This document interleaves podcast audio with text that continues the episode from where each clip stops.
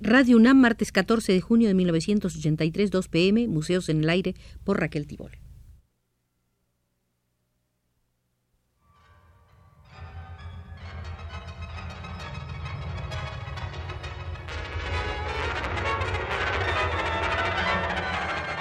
Museos en el Aire.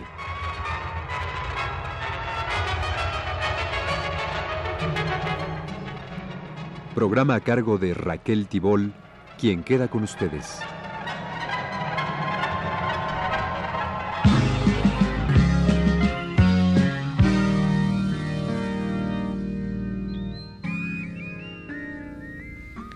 La invitación de este día es para visitar el Museo de los Hallazgos. Los hallazgos no solo son arqueológicos.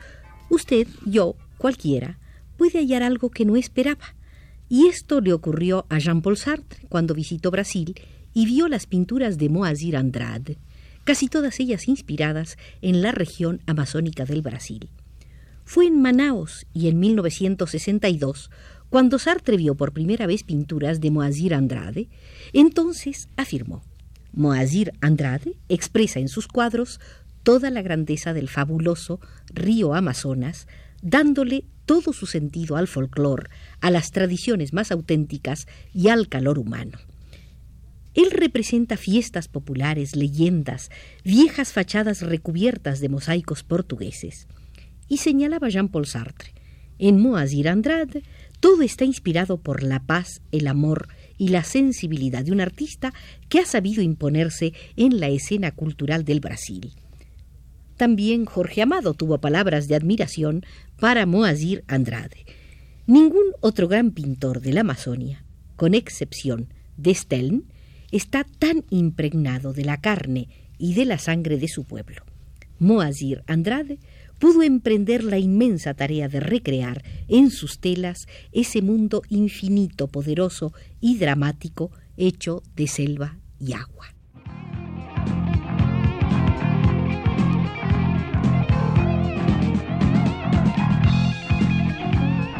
Cuando André Malraux fue ministro de Cultura de Francia, hizo numerosos hallazgos, como el ocurrido en las bodegas del Museo de Cluny, donde entró un día de 1969 y se encontró con miles de piezas del Renacimiento que estaban almacenadas fuera de la vista del público.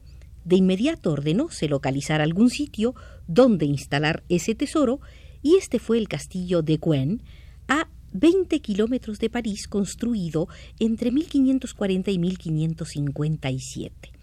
Con un parque de 17 hectáreas, el castillo de Equen es una mezcla del estilo de la Edad Media francesa y el Renacimiento italiano.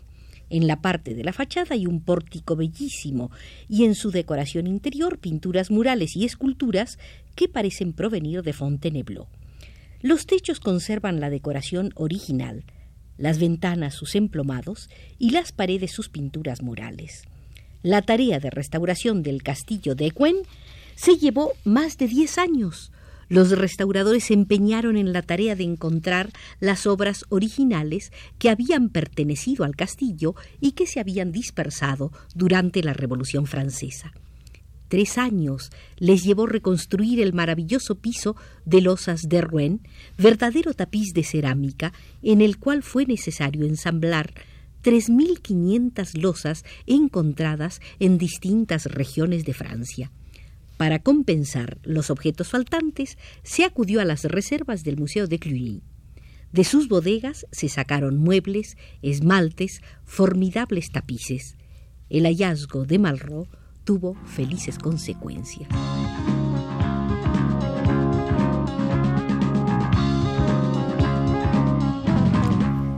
1977, un grupo de museógrafos franceses se dio a la tarea de hallar a los artistas que se habían inspirado en Watteau. Una vez que los reunieron, montaron la exposición en el Hotel de la Monnaie y le pusieron por título Peregrinación a Watteau. No faltó quien pensara que el título adecuado de la muestra debió ser A partir de Watteau. Del propio Watteau solo se pusieron cuatro cuadros. Tres de ellos se sacaron de la exhibición permanente de su obra en el Louvre. Para hallar a sus seguidores hubo que trabajar bastante y por diversos rumbos.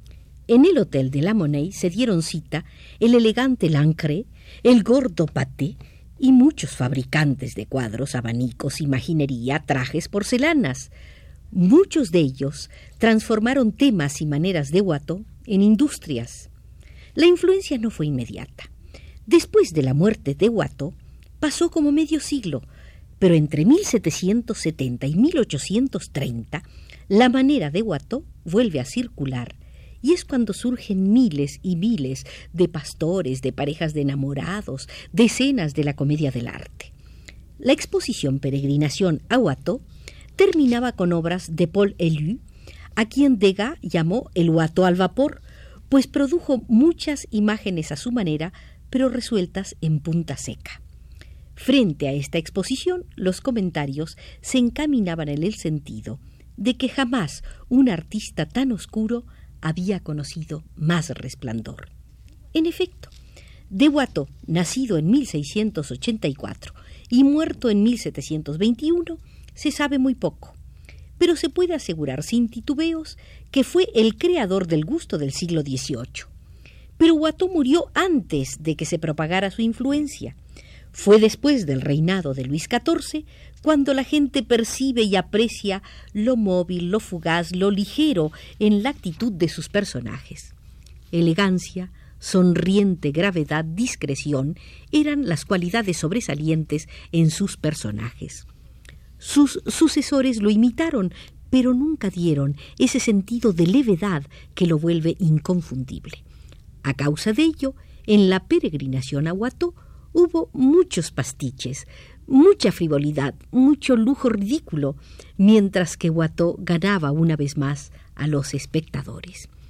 Esta exposición, ya lo dije, tuvo lugar en 1977. En 1978, el Museo del Louvre compró una importante obra de Watteau, Diana bañándose, cuadro adquirido por un particular en el siglo XVIII. En 1896 lo adquirió el Hotel Drouot y ahora el Louvre. De Watteau no quedaron pinturas de grandes dimensiones y mucho menos desnudos. Antes de morir, el propio Watteau destruyó varios cuadros de figuras desnudas. Diana bañándose pertenece a esa línea estética que se inicia en Giorgione, pasa por Rubens y llega a Renoir. La pieza guarda cierta semejanza con las bañistas de Fragonard y con otra Diana pintada por Boucher. Las características de la Diana de Watteau son que toda ella está iluminada por una luz dorada.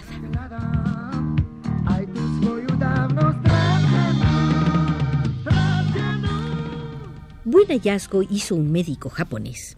En una tienda de chácharas pagó el equivalente a 277 dólares por una pintura que después fue catalogada como una pieza maestra del siglo XIX y atribuida a un gran artista, Hogai Kano. El doctor Yamamoto, director de la sección de oftalmología del Hospital de Tokio, tenía una gran afición por cosas bellas y decidió adquirir esa obra dejándose llevar por su propio gusto. Cuando se la enseñó al director de investigación del Museo Nacional de Tokio, éste opinó que se parecía mucho a una famosa obra de Kano que se encuentra en el Museo de Boston, en los Estados Unidos. La pintura representa tres águilas volando sobre una colina brumosa. Pasemos ahora al hallazgo hecho en 1977 en Marsella. Se trató de un autorretrato de Rembrandt firmado en 1630. La pintura apareció entre un lote de objetos de arte heredados por un marsellés. Poco después del descubrimiento, la pintura tuvo que ser depositada en un juzgado debido a la denuncia del experto que la identificó. Al principio, el beneficiario de la herencia prometió darle el 10% del valor, pero cuando supo que la pieza era muy valiosa, se negó a cubrir ese 10%. En 1979 el Ministerio de Cultura y de Comunicación de Francia hizo un hallazgo fantástico. Descubrió que la mayoría de los artistas viven en pésimas condiciones. En consecuencia, el Ministerio elaboró un programa destinado a mejorar la situación material de pintores y escultores. Ese programa se tituló por una nueva condición del artista y en el estudio preliminar se hizo un repaso de las diferentes medidas ensayadas en años recientes. En siete capítulos se trataron los problemas esenciales de la creación artística desde el punto de vista material, de la situación material del creador, el taller como instrumento de trabajo, la compra de instrumentos, el mercado del arte, las becas, la organización administrativa y hasta las disposiciones fiscales.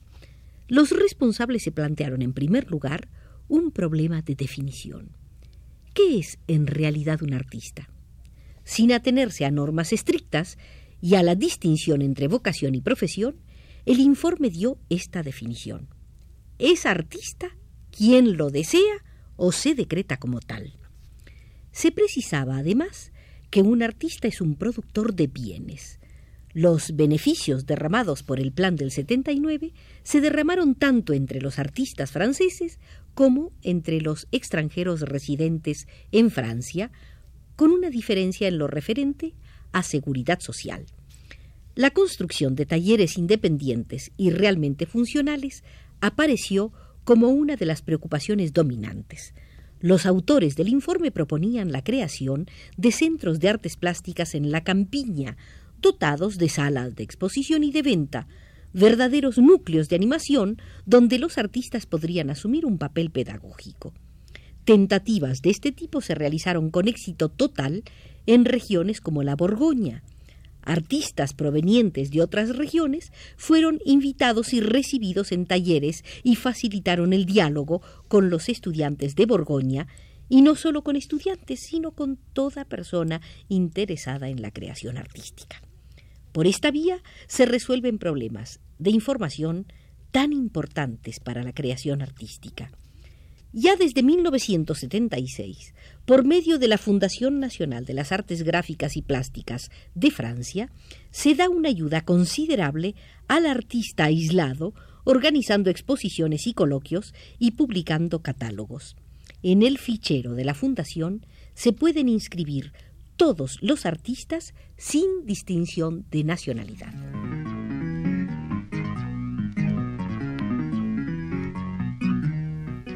Verdadero hallazgo de rigor fue el que hicieron las autoridades españolas al entrar en contacto con sus correspondientes de la Unión Soviética.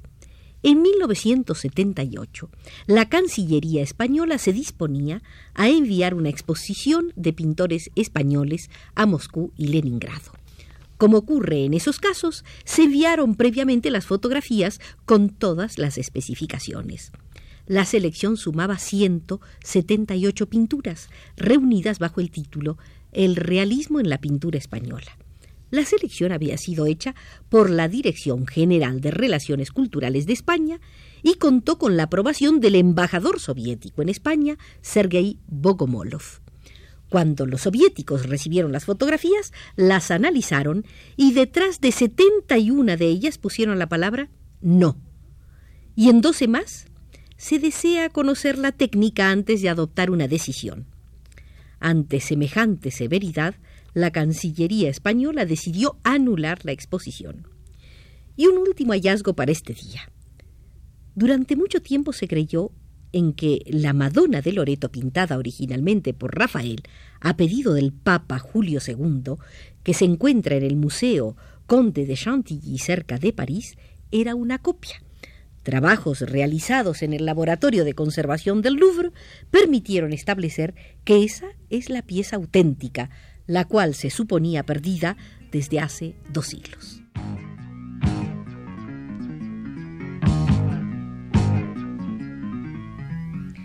Variada ha sido nuestra visita al Museo de los Hallazgos, pero el tiempo se agotó y ya salimos porque así nos lo indica José Gutiérrez desde los controles.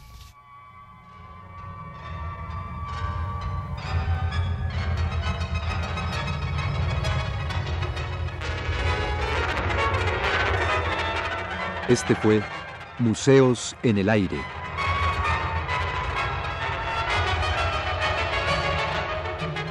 El programa de Raquel Tibol que se transmite todos los martes a las 14 horas.